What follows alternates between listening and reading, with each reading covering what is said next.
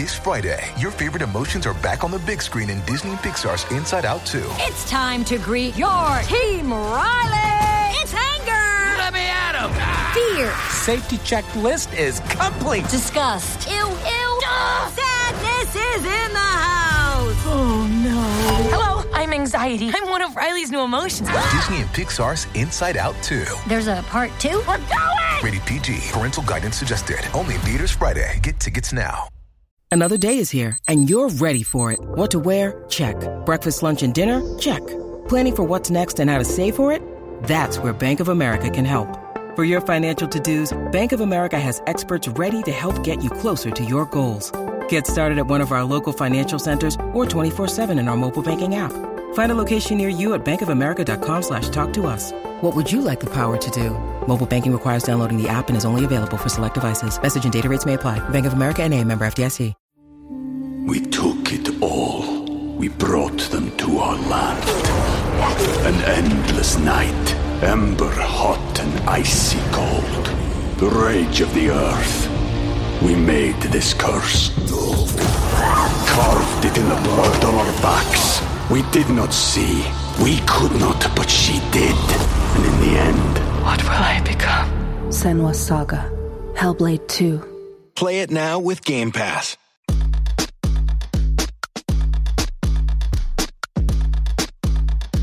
This is the true story of a New York City boy with big town hopes and small neighborhood dreams of becoming BFFs with the Real Housewives and other Bravo celebrities.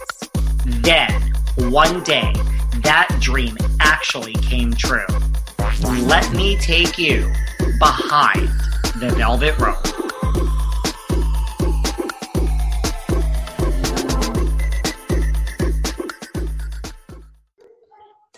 Hey everyone, this is David. Welcome back behind the velvet rope. Let's just get right into it today because we are joined by the one, the only Ms. Kate Flannery. How are you? Wh- What's going on? You were just saying you have rain where you are? We got rain in LA. It's always a big deal. They're building the ark. So, yeah. I I love a rainy day. I, I'm one of those that like I could live in Seattle, I could live in London. I would be happy if the sun never shined. Honestly, Yeah, me too. It's good drinking weather, right? I mean, that's my Irish, the Irish in me, right? I, I was just gonna say that that's like your Irish gene coming out. I I love a good drink, so you know you're you're preaching to the choir. What have you been up to during COVID? You've been in LA the whole time. Pretty much. Uh, I I did a little bit of travel this fall. I got to see my dad. I I, uh, I slept in my friend's garage apartment for two weeks in quarantine, and kind of like Fonzie, and uh, got to hang with him for three for three weeks. So I was gone for a little bit, but other than that, I've been here. Uh, I've been uh, singing. I've been uh, doing a lot of press, which is crazy. I've done a lot of talk shows from my living room, which is crazy. It's crazy. It's really crazy. It's very strange. It is. I mean, could you imagine like life before like Zoom and Instagram? And I mean, then we would really be isolated. Like, I mean, because I remember life then. Could you could you imagine we're like yeah, so weird. Yeah, life is functioning from our living rooms? really true. I mean, I I actually did Seth Meyers uh, like just a few weeks ago, and it was so weird to be in my living room. It's just it's crazy, but it it all happened. It, it at one point I was like, "Is this a dream? This is so weird." It's like, don't you love the entertainment business? Like, they don't miss a beat. Like, there's a world pandemic. Like, I don't know how it's going to work. And within, like, you know, two weeks, they figured it all out. Okay, we're going to just change everything and it's going to go on. Yeah, I, it's yeah, it's funny. I did Kelly Clarkson in June, and um, I, from my living room, and I'm actually going to do it again uh, in a couple days. It's going to be on St. Patrick's Day, and I, we're actually doing it in person. We're getting tested. We're going to be distanced. I'm like, okay, whole new level. This is Oh, wow. be yeah, Where's, is that in, where's Kelly again? Is she in Nashville? yeah, Universal in, in LA. So yeah, Oh, wow. Oh, it's in LA. Oh, so that's good. It's like right down the street from you. Where are you from originally? I don't even think I know that. I'm originally from Philadelphia. Uh, I'm one of seven kids, uh, and um, my dad owned a bar. So uh, I come by playing an alcoholic, very honestly. I was going to say, like, not to be stereotypical, but like Irish, owning a bar. Hello, and then playing a drunk on NBC's The Office. Hello, yeah. Seriously, was it always acting for you growing up? Like, did you ever have really? Always, from the time I was a little kid. I wanted to be a child actor, but my mom was not into it. And I, I'm so grateful to her. Every time I work with a child actor, I'm like, thank you. Yeah, I, I um, yeah. I mean, I love them. They're awesome, but I think it's a bigger burden than I ever could have imagined to be a kid actor. So, you know, I think I was a senior in high school before I had my first professional gig at a dinner theater for like four months. But even that was a lot, you know, you got to be careful. Yeah. I mean, yeah. I mean, look, we all know child actors. It goes one of two ways. Right. Right. There's kind of nothing in between. Yeah. You have like the Alyssa Milanos or the Jodie Fosters who like work straight through and just like are larger than life. And then you have others. Yes. Yes. Who are sort of went back to the hallway or something, the hallway of life. Right. and Like kind of reset. Place that they couldn't get. Yeah. So yeah, yeah, yeah. And then I studied uh, uh, theater in college. And then when I got out of college, my aunt, my favorite aunt who lived in Chicago, sent me a ticket to check out Second City and to stay with her. And that completely changed everything. How so? Like it was just what, like great training or? Yeah, it was great training. But the first night I went there, um, I, we figured this out since, but Jane Lynch was understudying for Bonnie Hunt. And it was the night that Bonnie like the day Bonnie Hunt's wedding day. So then she ended up coming back doing the set, and it was just like one of those crazy nights. There were so many people in that room that I ended up working with and knowing and being close to. But it was like one of those strange times where you could we could all sort of point back to this one day.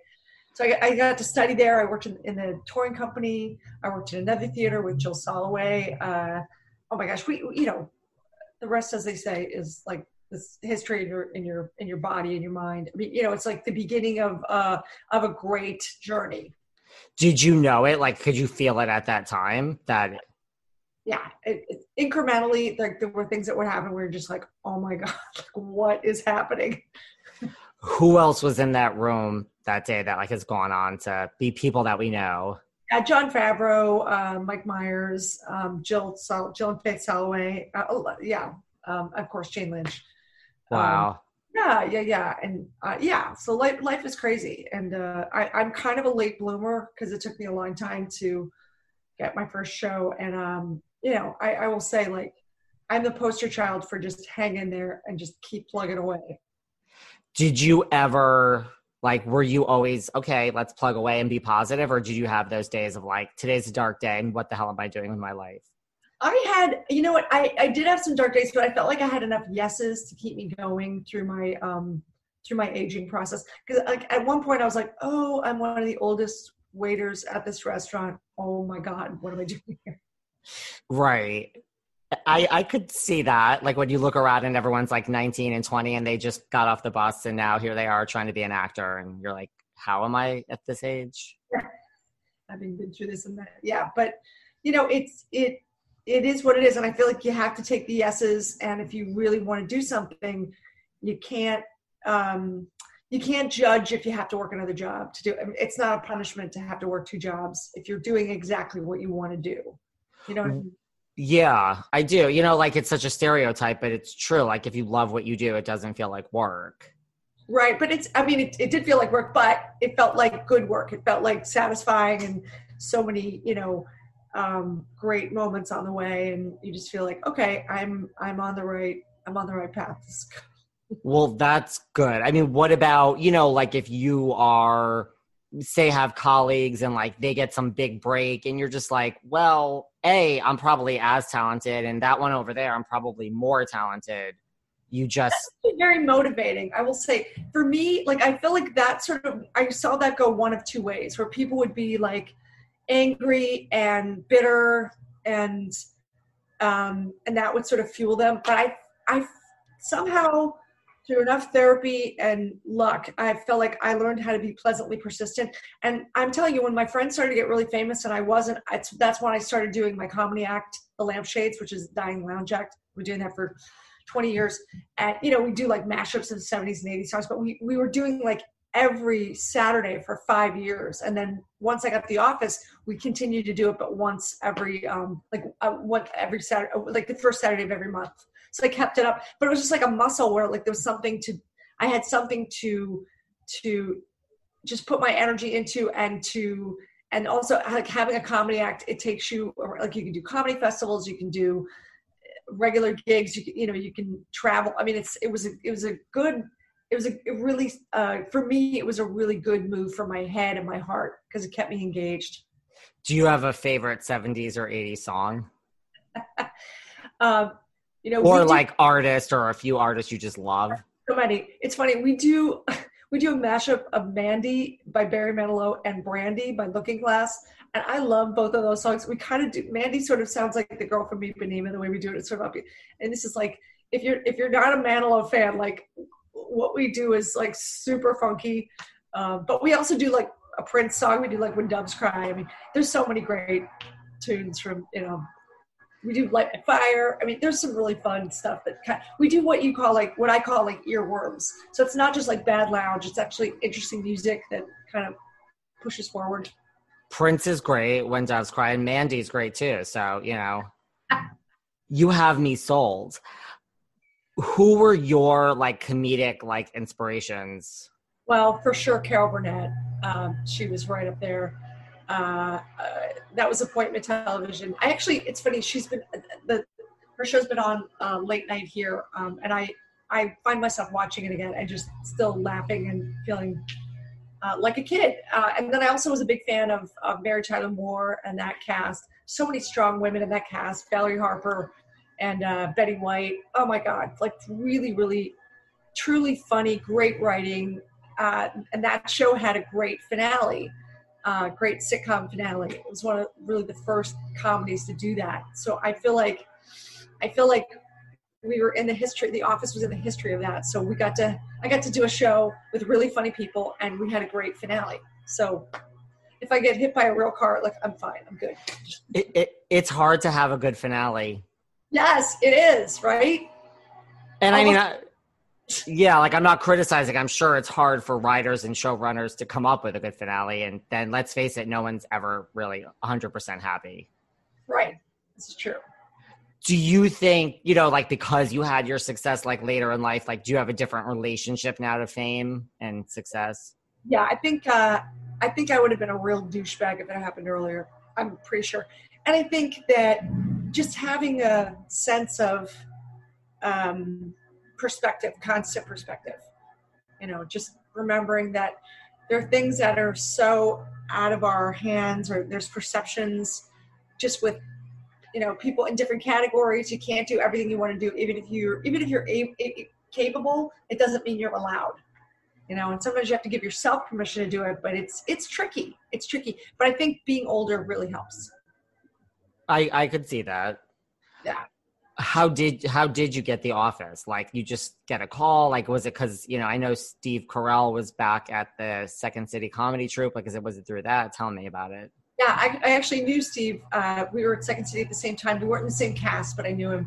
Um, and uh, anyway um, yeah i just auditioned for the show. I actually initially had auditioned for the part of jan um, and uh, did not get that but um, i ended up uh, auditioning again, and I replaced somebody from the pilot, and um, you know, the rest, as they say, is history. I didn't know if I was going to be in every episode. I, I didn't know. I'm not sure if they knew. I think they were just kind of figuring it all out. So. Was anyone cast? Like, did you know? Certain, like, did you know? Not did you know them, but like, did you know like certain names? Like, oh wow, Rainn Wilson is attached to this, or Steve Carell. Pretty much an unknown at that point. I mean, Steve I knew from Second City, but he wasn't famous. I knew Angela Kinsey because we were in a chick improv group called Bitch Planet for a couple years uh, in like 2000, 2001. So yeah. Huh. And I, Dave Koechner, who played Todd Packer, because we were in Chicago together, we were in the same improv group, and we we did the show The Real Live Brady Bunch in New York together. So there was a few, there was a little bit of crossover. Just a, could, could you tell like was there buzz? I mean listen you can never tell right? But was there buzz like oh this is going to be a thing or you had no idea? Not first season. No we had we were hanging by a thread um, yeah. Great. We were uh, friends had just ended and uh so the the the spin-off joey was on. So we were we were there to kind of you know they were trying and joey was not that big of a success. So i feel like if joey had been a hit maybe there wouldn't be the office. But it Jody, Joey didn't do that well, so we got a, a, second chance. So I was still waiting tables first season.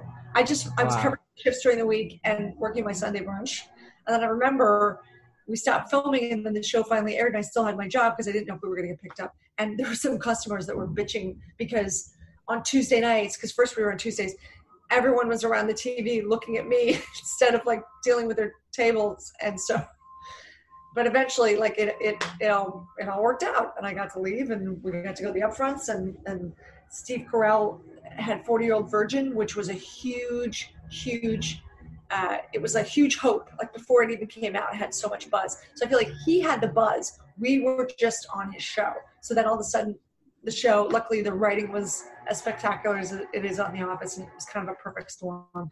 Do you think that really was what it was? Because right, like that first season, it comes out and it's the ratings weren't good. Do you think it was really like forty year old virgin, and then time, big time. I remember being at the premiere and thinking, "Oh my God, we are!" I just could feel like we are something big is happening and we, and I'm part of it and I don't know what this is but I've never felt this before.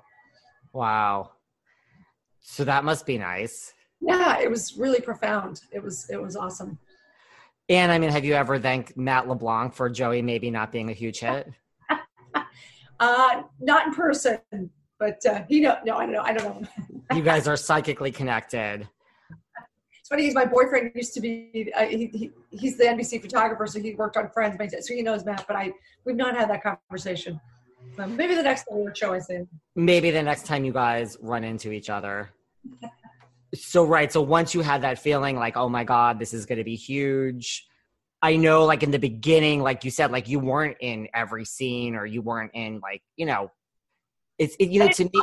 I was there. I was in every scene, but I just didn't talk that was a lot of what it was and i really learned you know a lot of times actors kind of count lines or kind of figure out like what's going on i felt like there was a chess game that was being played that at first i was unaware of um, but it, it I, I, loved it. I, mean, I just love being the physical comedy person. I love being someone who comes up from the shadows and is suddenly relevant. And I don't know, I just thought the way they played the reveal of Meredith's character traits was subtle and, and incremental and kind of perfect. Is physical comedy harder than comedy comedy or is it easier or is it just uh, the same for me because uh, i love it but um but i certainly learned a lot about the camera day by day like kind of what works and what's too much and um you know it was it was a real learning experience for me because i had mostly done stage before this wow yeah i mean to me Meredith's character is kind of like Donna Meagle in Parks and Rec. I don't know if you ever watched Parks and Rec. Sure, she was always there, but that character grew. Yep. Yeah. Was that you? Was that like you going to them and saying, was it like the fans like online making noise or it just kind of happened? I think it just kind of happened. I think they, you know, I think uh, our showrunner, Greg Daniels, he's so smart. You know, when you work in an office, you don't know everybody equally all the time and some people you only know a little bit because they're nuts or they're weird. Yes. I felt like it was kind of a perfect just strategy. Uh, and that feeling, that workplace feeling of not not everybody is equal. Like, you know, not everybody talks the same, not everybody contributes the same. It's just that's just not how it is in the real world. So for this documentary about a workplace, it's kind of perfectly played. Kind of. Yeah, I never thought of it like that, but that is true. It's like really organic. Uh, I mean, do you think that was a strategy of theirs? Like, I mean, I don't know if you've ever asked. It doesn't matter. I'm just, this is how my mind thinks. Like, did they have that strategy of like, let's keep Meredith in the back and face her it, or you don't, not necessarily? I don't, I'm not sure. Um, but I feel like, I, and I think they did have a strategy to sort of, you know, make, you know, kind of put the spotlight on people at different times for sure. Um, but uh, yeah, I'm I'm not I'm not I can't exactly get into the brain of it, but uh, uh, all I can say is I'm kind of the queen of less is more. I'm fine if I'm a little less. It's fine with me. You know, I, I like the fact that Meredith did not outwear her welcome. She didn't. She definitely did not outwear her welcome. But listen, she was socially inappropriate. She loved her alcohol, right. sexually promiscuous shameless, completely uh, unapologetic, which I wish I would be more. I apologize all the time, which is like I wish I could be more like Meredith in that respect. I was gonna say, like, is there like how much of you is in Meredith? Uh, well, the fact that my dad owned a bar, I understand Meredith's, and I I waited tables and bartended for so long. I've always I knew a bunch of Merediths. I really did. There was always like one woman that was drinking with the guys and kind of trouble. Uh, so yeah, I, I, was very familiar with the beast of Meredith. Um, and and it's funny because women will come up to me and say, "I'm the Meredith of my office." Hey, and I'm like, "Oh my god, you're so loud and proud. You must be. That must be true." Right. Yeah. See, you've given a voice to all of these, you know, loud and proud office women drinkers.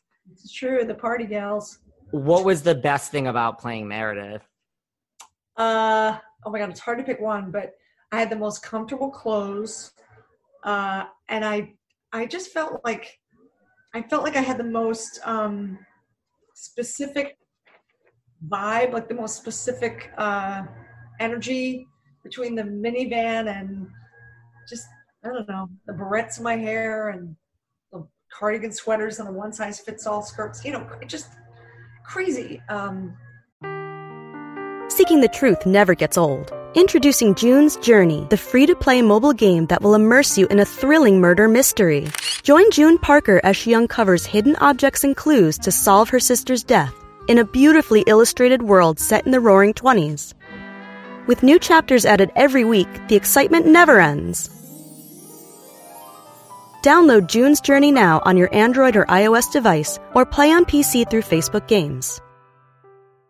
Do you ever ask yourself why are so many dogs suffering with health issues? Well, actress Katherine Heigl, who's helped save over 1,600 dogs through her foundation, says she's seeing more issues with dogs' joints, odors, and health than ever before. And after doing a ton of research, says there's one place we can look to support any dog's health, their food. So she decided to create something she could actually feel good about feeding her dogs, and it's called Superfood Complete. Superfood Complete is the only food I use for the dog in my life, Doherty. Why? Because Doherty's health is so important to me. Doherty is so picky. The apple doesn't fall far from the tree, but he loves this dog food. What do I love best about Superfood Complete? The fact that it's made with over 30 of the healthiest ingredients on the planet. But don't take my word for it. Go to badlandsranch.com slash velvet in order right now to get 50% off your regular priced order with a 90 day money back guarantee. If you want your dog to experience all these incredible things, go to B-A-D-L-A-N-D-S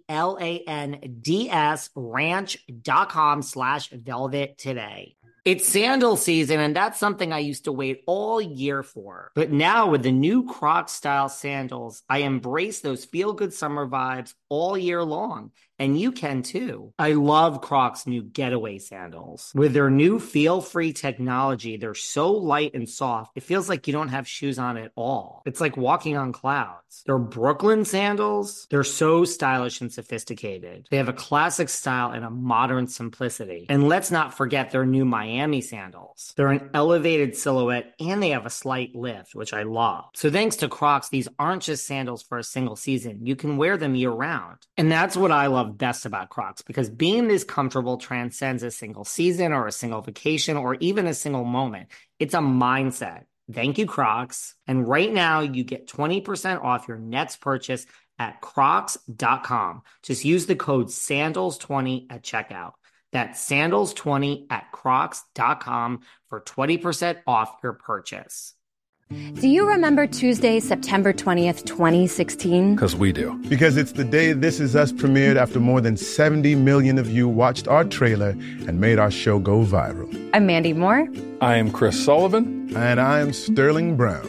We are your hosts of That Was Us, a rewatch podcast starting May 14th. Listen to our episodes wherever you get your podcasts, and you'll be able to watch our episodes on the That Was Us YouTube channel but yeah, that and just being unapologetic. The clothes were they they seemed comfortable. Yes, I sort of was like a like a drunken kindergarten teacher. Yeah. Yeah. Is it was there ever anything that you wanted Meredith to do? Like, you know, after a while I imagine you had some say in this character. Like, was there ever any like storyline you really were like, I want Meredith to do this or let's go down this road? Not really. I mean, it's funny. They told me from the beginning that like if Meredith doesn't sing, so if if we're all singing, Meredith doesn't sing. So, which at first I was like, what? What? I can sing because I do sing, but I get it.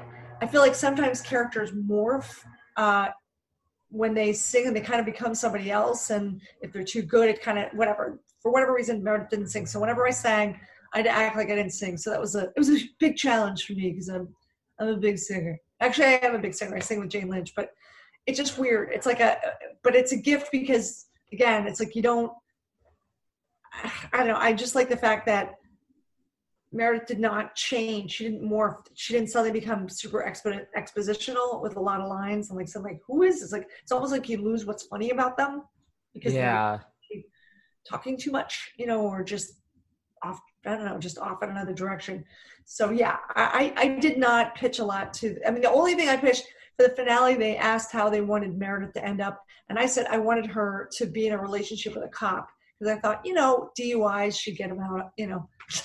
kind of a happy ending, get a fella. Yeah. And what they did was very subtle, but um, my real boyfriend I met on the show, uh, Chris Haston, he's an NBC photographer. He's worked on everything from the Golden Girls to Friends, Will and Grace. I mean, every everything, everything. Um, and uh, they put him in the finale. He's a photographer in the uh, scene where Pam reveals her mural, and he's got a couple lines there. And then he's dancing with Meredith at Dwight and Angela's wedding when Michael Scott and Dwight are dancing. So I'm actually dancing with my real boyfriend. So I love that that lives uh, in uh, infamy and that exists. And he sometimes, my, Chris will get stopped from being really. It's crazy. Was that was that his first time like on TV, having like worked on all these shows? He's had like a little bit here and there, but yeah, that was the first major, you know, major. Like, yeah. That's so funny. He he actually gets that. Listen, Office fans are. I mean, does that shock you? Like when Office fans are that diehard that they could like recognize. It doesn't shock me anymore. It did at first, but it's definitely yeah. It's at first like when the culture was like, oh my god, they were just going crazy for everything, uh, you know, and it was it was yeah, it was awesome at first. I mean, I I get recognized to the back of my head. it's crazy. Really.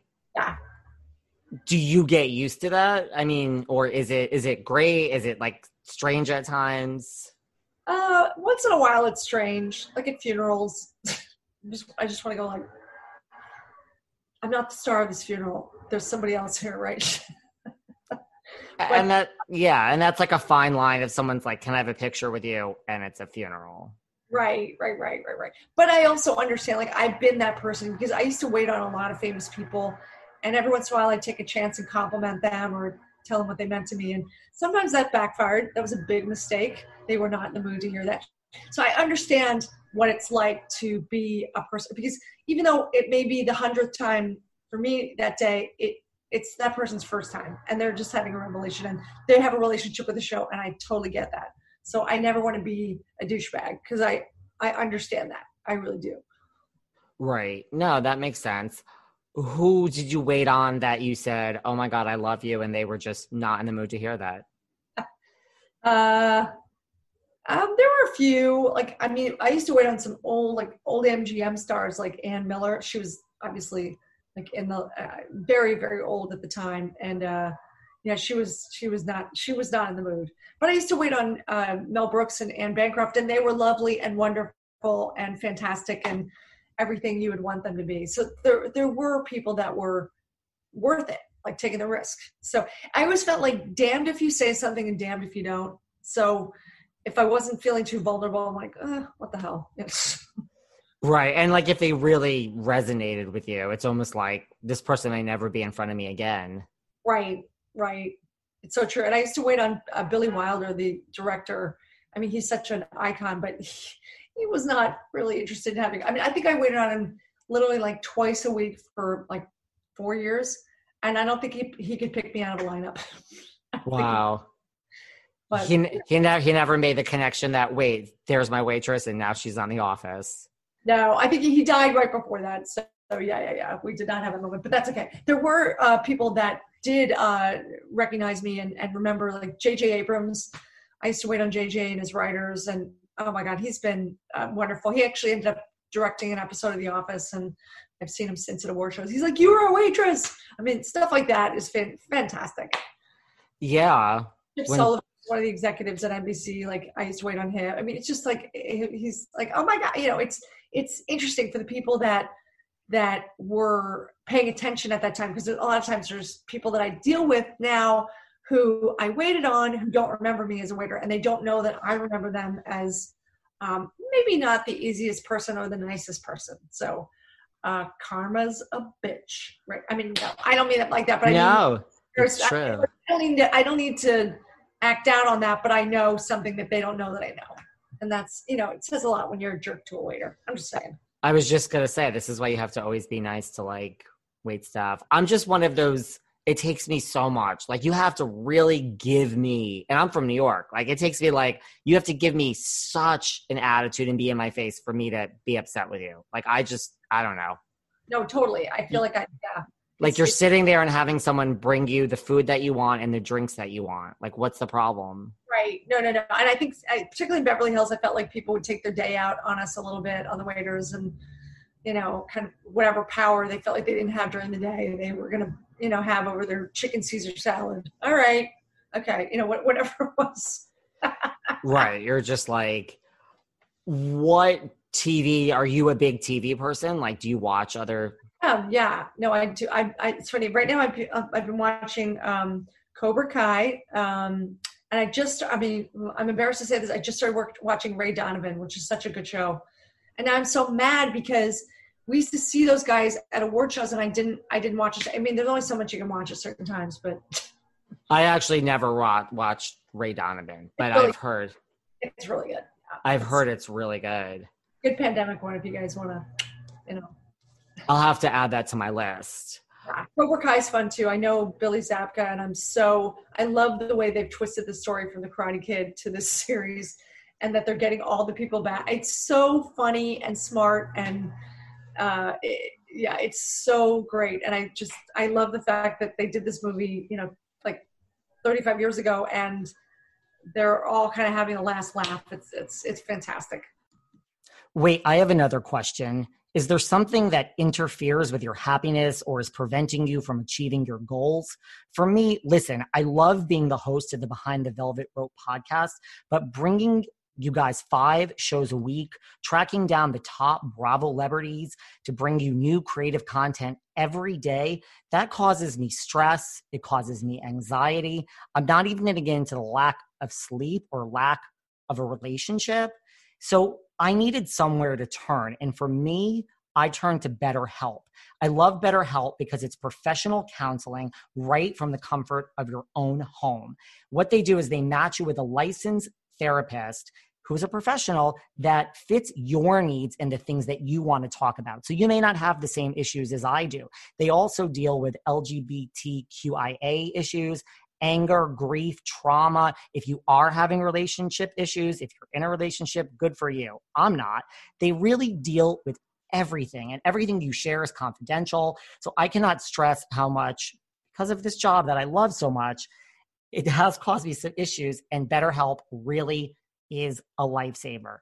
Right now, if you guys also want to start living a happier life, as a listener, you get 10% off your first month by visiting betterhelp.com slash velvet rope. Join over 1 million people taking charge of their mental health. Again, that's betterhelp, H-E-L-P dot com slash velvet rope betterhelp, H-E-L-P dot com slash velvet rope. And as a listener, you guys get 10% off your first month. Try it. I promise you, you are going to feel so much better once you talk to one of their licensed professional counselors. And listen, so many people have been using BetterHelp. They're actually li- recruiting additional counselors in all 50 states. DM me, let me know how it goes. This has been a lifesaver for me. I've I haven't seen that either, but I've heard it's good. But Ray Donovan, especially, is my type of show. Yes, for sure. When you like started the office and then like you know it before it blew up, like was there a piece of advice that someone gave you? You know, like when it started getting bigger, and you um, were now a household name. Well, I think you know just um, keep it all in perspective because it's it could be a short shelf life, and I mean, luckily the office has not been, but but you never know you never i mean there were some shows on nbc when you know like my name is earl and i feel like there aren't really any re- reruns of My Name Is. It's weird. You don't know what's gonna become the cultural pop, but uh, you know, we we certainly did. But I think you know, I I remember getting advice like just enjoy everything, and uh, you know, if you get invited, if you can go, go. So I was, you know, I mean, I went to a ton of premieres and tons of parties, and we were nominated for everything. So I, we always had a great time. I mean, I, I know some people that were very picky about what they were going to show up at. They were very image conscious, and I was sort of like, you know what, the parties now. Also, it was recommended to me to get a publicist right away. Don't wait for another role. Like, just do it. And and I'm so glad I did because I didn't know what it was going to turn out to be, but I feel like it was. It's just been a gift to have um,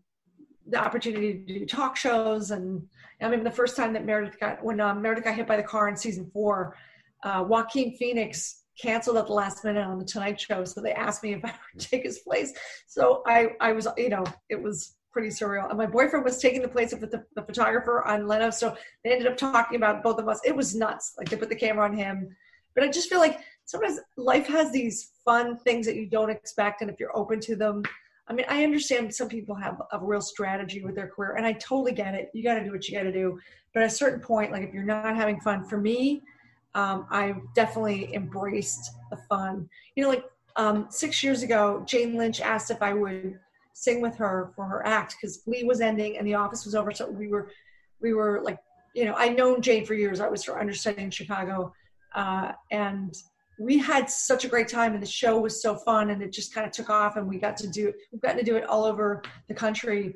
And then we, we did a christmas album uh, a couple years later. We, we do big christmas tours. We will do them again. Can't wait. Um, but the album did really well. It was number six on the no, number eight on the billboard top 10 wow. Yeah so it's really fun. So i feel like we kind of have this annual gig uh, so like i'm contractually obligated to, to spend christmas with jane lynch for the rest of my life which is fine with me. We have a great time. That would be fine with me too. I'm I'm I'm a yes person too. I mean, I I get it too. Like there are people that say like you know are very conscious about what they appear in or like, but I am just one of those people. I don't know. I feel at least for me and like this career, there are people that I've said yes to that are technically smaller and then that's led to things like i'm like wait you and i have bonded and you're like best friends with this one over here and now i can talk to this person? Like i'm like this never would have happened if i didn't say yes to having you come on my show. And just th- that's one example but i just feel like everything i'm just a yes person. Yeah and i think i think it's listening to your gut too and having some faith and uh, i think that if you're super cautious all the time i don't know how much fun you're having. Yeah. Uh, but you know, I mean, it's it's yeah, but I, I do feel like there's there's a lot of kismet and there's a lot of goodwill if you see it. I think so. Were you really? How'd you handle the end of the office? Just kind of like, oh, it was time. Really upset. Um, some of each. I mean, I definitely could have done nine more seasons for sure. No, no doubt about it. But I understand, and I I felt like there was something sacred about ending on our terms and getting a great finale and not just getting yanked off the air or just kind of falling into oblivion or, or falling into a place that where the show is kind of morphed into something that kind of used to be but is not anymore. And you know so i feel very very proud. It was super emotional. Shooting the finale i felt like was we it was such a big two week uh deal. It was you know like shooting a mini movie. And i felt as if they were kind of distracting us with this shiny object of being in all these different places and all these plot lines tied up so we couldn't focus on how sad we were. Right. Yeah. Yeah I, I, can't imagine ending something you know. But like you said it ended on your terms. Yeah and i feel like uh, endings of hit shows are really graduations. You're just graduating. It's like it's you're a senior for a while, you had a great run, and now it's time to be a freshman again. And we don't know what the freshman year is going to bring, but yeah, yeah, it's it's okay. Is that hard when something like that ends in the sense of like, then did you get typecast like when you went to start looking for roles, or you were pretty lucky to? I mean, because you got, I mean, you oh, oh, worked. Yeah, I mean, there's a little bit of type, typecasting with me sometimes, but I'm I'm I'm not afraid of some of it. Like I feel like I've gotten to do some really fun indie films and some fun guest star stuff, and you know I feel like I don't know. Um, every once in a while, like there's something where you go, oh my god, like I, I just feel so lucky I got to do this. And I, I was on a cartoon for a long time on Cartoon Network, OKKO, and I've done like five episodes of Steven Universe, and that's really been really, really, really fun. And just a ton of like festivals. I've been to Sundance and um, with the movie Cooties, and I've been to um, the um, uh, sorry the uh, Tribeca Film Festival with a couple films, and uh, it just you know Toronto. I mean, just really really fun. And I've gotten to do a lot of comedy festivals. So to me, that's like connecting with people that I love and getting to see people I know, but maybe don't get to work with all the time. And it's it's a it's an embarrassment of riches sometimes, you know. Yeah, seriously. Listen, there's nothing wrong with going from you know Sundance to Tribeca to Toronto.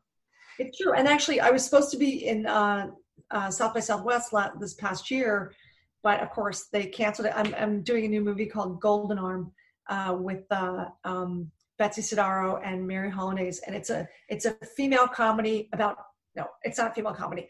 It's a comedy about female arm wrestlers. It's called Golden Arm. Really? Yeah, it's coming out uh, next month. Oh wow! Yeah, that uh, you. A lot of Canadians are. It's going to be fun. Did you watch Glow on Netflix? I mean, I know that wasn't yeah, arm. I loved Glow. What a great show! What I great just talked to Jackie Tohn from there. It's that show was so good. I'm so sorry that it ended so quickly. Again, like you don't know when you're gonna, when you're just gonna, yeah, you don't know. And this is just it's just arm wrestling. It's not full body wrestling, but that's that's like hilarious. Yeah, yeah, it's a it's a beautiful thing. wow, that's listen. I, I don't need to know anymore. Like that sounds great, but yeah, that's amazing. Yeah. Did you? What did you learn through research for that for Golden Arm? Like as um, far as I mean, like, do you actually? No, go on. I was gonna say, like, do you like how do you research a part like that? Uh, well, you know, we literally had like lessons on how to how to arm wrestle. Don't mess it up. Um, it was a pretty quick process though because I it was uh, it was an indie film, so it was like there, I didn't have a whole lot of time ahead of time. It was we were shooting in Oklahoma, and it was uh, super stormy weather. We were really trying to trying to get pack a lot in in a short period of time. We had to do a lot of improvising to for some outside scenes because of some uh, crazy lightning storms. um, but wow. to, under the time and stuff, we they we did did some quick rewrites, and luckily I can improvise, and we we you know which which helped. But you know it's it's you know it's good writing too, so you feel like you're in good hands. So I'm I'm excited. It's it's it's going to be in theaters, and then uh, we're going to go to HBO eventually. So it'll be fun. Oh God! Jones from Glee is in it too she and she used to be a real arm wrestler. Like she was actually a champ. Um, Who was so, it? You like broke up for a second. Oh, sorry, Dot Marie Jones from oh. Glee. She's playing. Uh, she's she's a, a, she's in the film, and she uh, she was actually a, a world class arm wrestler. Really? Yeah. She's funny. She is funny. Yeah. Did you watch Glee? Uh, I, yeah, yeah, absolutely. I was I gonna say you. Yeah. I was going to say you don't have to say yes just because you know Jane Lynch might get mad. With many times with Jane, we actually was sometimes would rehearse in her trailer at Paramount. Uh, we had a couple like last minute things. We were just it was like just the very beginning of our process of working together. So and we were so lucky we got to play the Kennedy Center and like a million performing arts centers, Joe's Pub in New York, and oh my God, so so many like just uh, it's it's uh yeah it's been like such a joy. We sing with the Tony Guerrero Quintet it's it's really fun. Joe's awesome. Pub is the next time you guys come to New York. I'll have to come because yeah, we were at the Carlyle for a couple weeks in in uh, 2018. We did a residency there where we got to stay there. That was totally like otherworldly, you know, next level cabaret, anti cabaret stuff. I say anti cabaret because we're pretty, yeah, we're we're we're um, yeah, we're we're kind of there's no limits. I feel like some cabaret has limits, but we have we have none. That's so funny. Well, I, yeah, I would imagine you and Jane Lynch together probably have no limits. Yeah, we're sort of heightened versions of ourselves. So she's a little Sue Sylvester, and I'm a little Meredith. So it's it's interesting. She's kind of like the nun wrapping me on the knuckles, and I'm sort of like the sheepdog knocking everything over. So, but like Meredith and Sue would get along in real life. Absolutely, and I feel like we're. I always describe the show as uh, we're like the Rat Pack, but with a couple of broads. So, I love it. What about did how did the office change you? You know other than okay now you're famous and you know you have a career and the doors are open like did it change you as a person fundamentally? I'm a much uh i think i'm a much um happier person. I think i mean not that i wasn't before but i feel like there's something about when you get when you when you get a dream when when a dream comes true in your life it really validates so much. And i think for my family like you know i was 40 and i think my my family is very supportive, but I think they were sort of like uh, I remember my dad said like literally right before I got the office, he said, "Sure, there's nothing else you want to do." And I was like, "Oh my god!" He never said that to me, so I thought, "Oh my god, maybe I," you know. But then I I really actually had a an examining moment and thought, you know, if I still was waiting tables and doing my comedy act, if that was just what I was supposed to do, I think I would have been okay with that. But uh, of course, I'm much happier that the office happened, and the fans are incredible. I mean, and I feel like as an artist, it's allowed me to do things I didn't expect, like singing and and singing legitimately, and then also, you know, doing Dancing with the Stars was like a huge, crazy uh, journey for me. I really had a great time. It was really, really hard, but it was so. The process was so amazing for me, and then I got to do the tour. I did. Uh, I got to do 45 of my 54 shows, but I I was doing more shows than anybody, and I was the oldest contestant in the uh, in the tours, or you know, so it was crazy, and for most of the show. How did that come about? Like, did you want to go on Dancing with the Stars, like, or just? He actually approached me, and I sort of thought, "This is nuts! Like, I'm too old for this." And I hadn't danced since I was in college, and I thought, "I don't even know if I can do this." But they were extremely persistent, and I thought, you know what? Let's just give this a shot. And my luckily my partner, uh, he was near the show, uh, Pasha Pashkov. He and his wife Daniela, they just got out of competition. They're literally seven-time national champs, Blackpool champs, world champs. Like they were. I mean, I had no business dancing with this guy. you know, with the uh, twenty, you know, twenty years difference, and uh, I think I had a few pounds on him when I started. I lost a little weight, but but he, he was amazing and just a great teacher, just a great energy and just this whole art form was open to me and uh, sure it's a competition but i just love the daily process. It was really really interesting and fun. Was it really i mean as hard as i'm thinking it is? Yeah yeah yeah. You start four hours a day you quickly to quickly go to eight uh, and it really is um, i think the first two weeks you get a day off and then after that you don't get a day off. So uh, it's it's a lot and the world is watching so it feels like uh, well, you made it pretty far. I did. No, I'm I'm pleased, and I feel like even though I didn't win, getting to do the tour and getting to host and dance at Radio City and the Grand Ole Opry, that was a huge, huge gift to me. I really, again, like I love to connect with fans, and I love live theater. So for me, it was like just very uh, profound and and um, and fantastic. You know, I mean, like these magical moments where you like. I don't think we did a show without I think the smallest crowd we ever did was 2,500 people. It was huge. I mean, Radio City, 6,000 people sold out. I mean, it was nuts. That's about as close as I'm going to probably get to playing a stadium. That's fine with me. That's another show with just like a huge, rabid following all these years later. Oh, true. Yeah, the fans are wonderful, fantastic. And I feel like I made some friends for life who well who were like did you bond with like the beak from the creek mr james Van Der Beek or karamo or? No it's funny um uh, james and i had done a bunch of game shows. We did match game and uh, i think we did the soup together a few times. So I, so i knew james. So yeah i still think he got robbed. He should have won. I think great. so what about did you bond with like Karamo or Hannah Brown? Uh, Karamo's great. He's he's a sweetheart. They were shooting in Philadelphia when we first started, and I'm from Philly because he was still finishing up. Um, when we did Good Morning America, when they announced the cast, he was still in Philly doing um, uh, Queer Eye for the Straight Guy that season. They were in Philly, so yeah, no, he's. I love his kids. He's he's he's a good guy. Do you watch The Bachelor? Speaking of Hannah Brown. I watched a little. I just watched the first two. I'm not a big. I'm not a big Bachelor person. Sorry, Hannah. Uh, yeah. But, um, Are you was, a big? I know, like Hannah won. I used to make the joke in the tour, like, um, she doesn't know how to date, but she does know how to dance. So that's kind of funny. Do you, are you a big? Yeah, David, just kind of. It kills. No, okay, it's really funny. well, you know, I'm just trying to. Yes, it's it is really funny, honestly. Do you watch reality TV, or you just never got into like any reality? Not my. Th- I mean, it's not exactly my thing. Sorry. I I will do. That's the, okay. Sometimes, but yeah, it's not.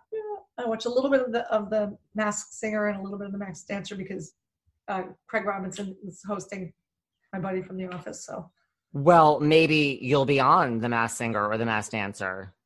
I, I don't I don't know. I think I might uh, I might wipe out. It was hard enough to just dance with my head on, let alone with a head on top of that. I don't know. Well, I mean, look, you have dancing in your background, you have singing in your, but you're kind of right for both shows. Uh, maybe we'll, we'll we'll see. We'll see what the future holds. Yeah. What about? Are you shocked on Dancing with the Stars? Like, do you still watch Dancing with the Stars? Are you shocked like Tom Bergeron is out and Tyra's the new host?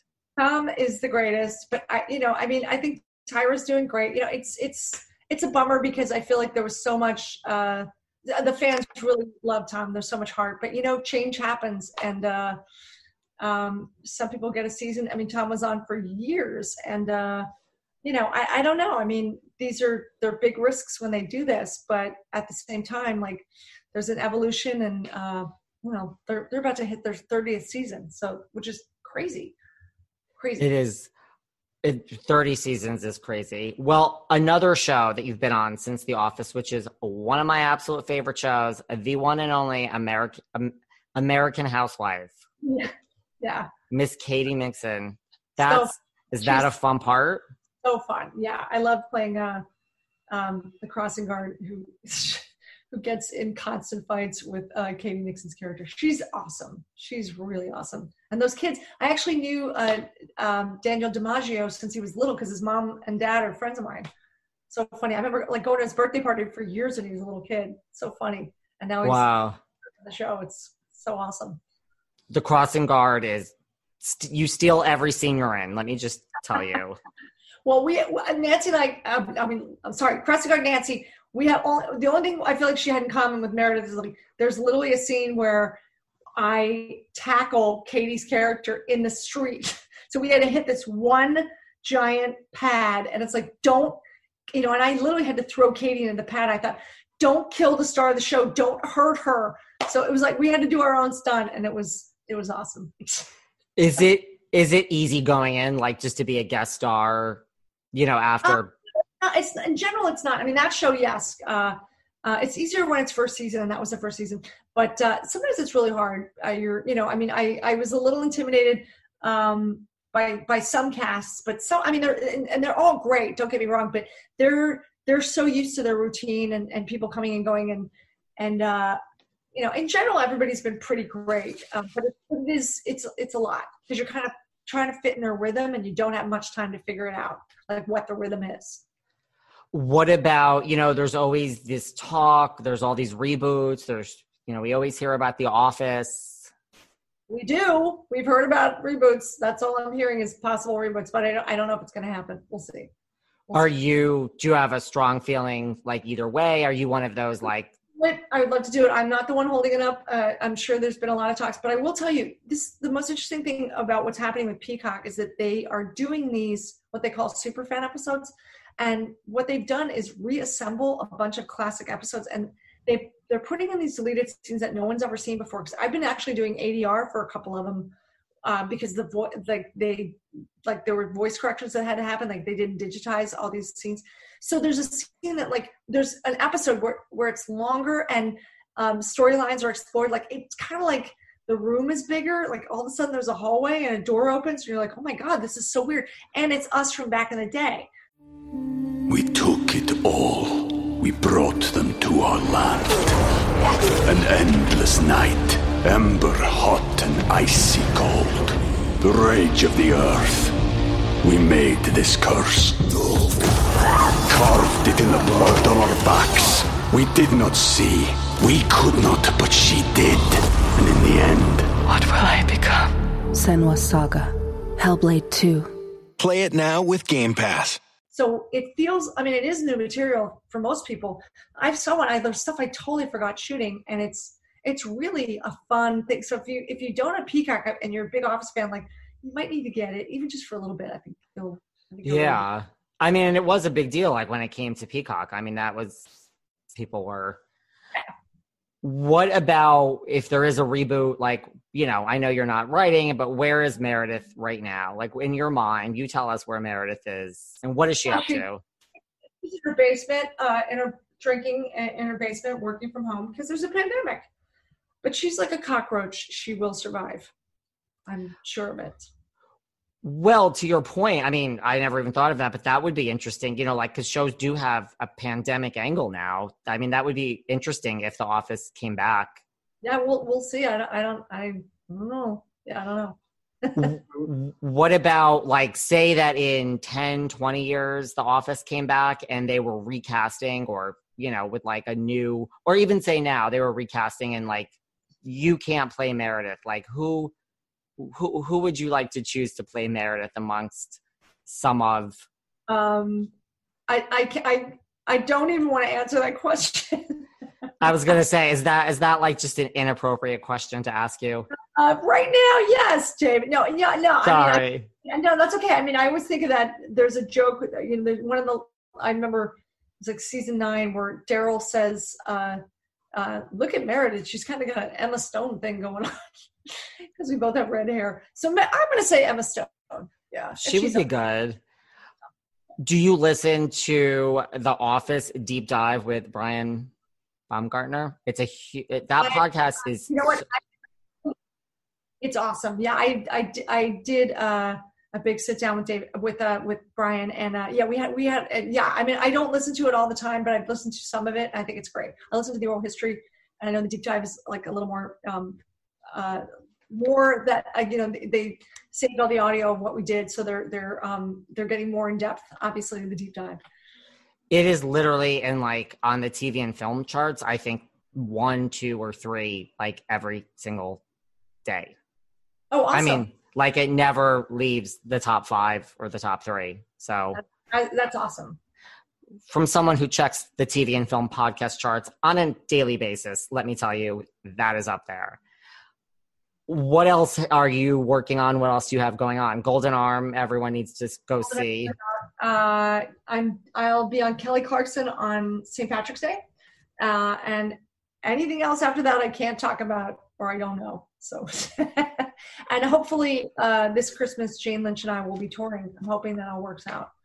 I would love to come see you guys when you come to New York. I'm going to have to come before we go, final like one or two questions. What is because I know you were talked about the rabid fandom of The Office. What is like the craziest thing a fan has done?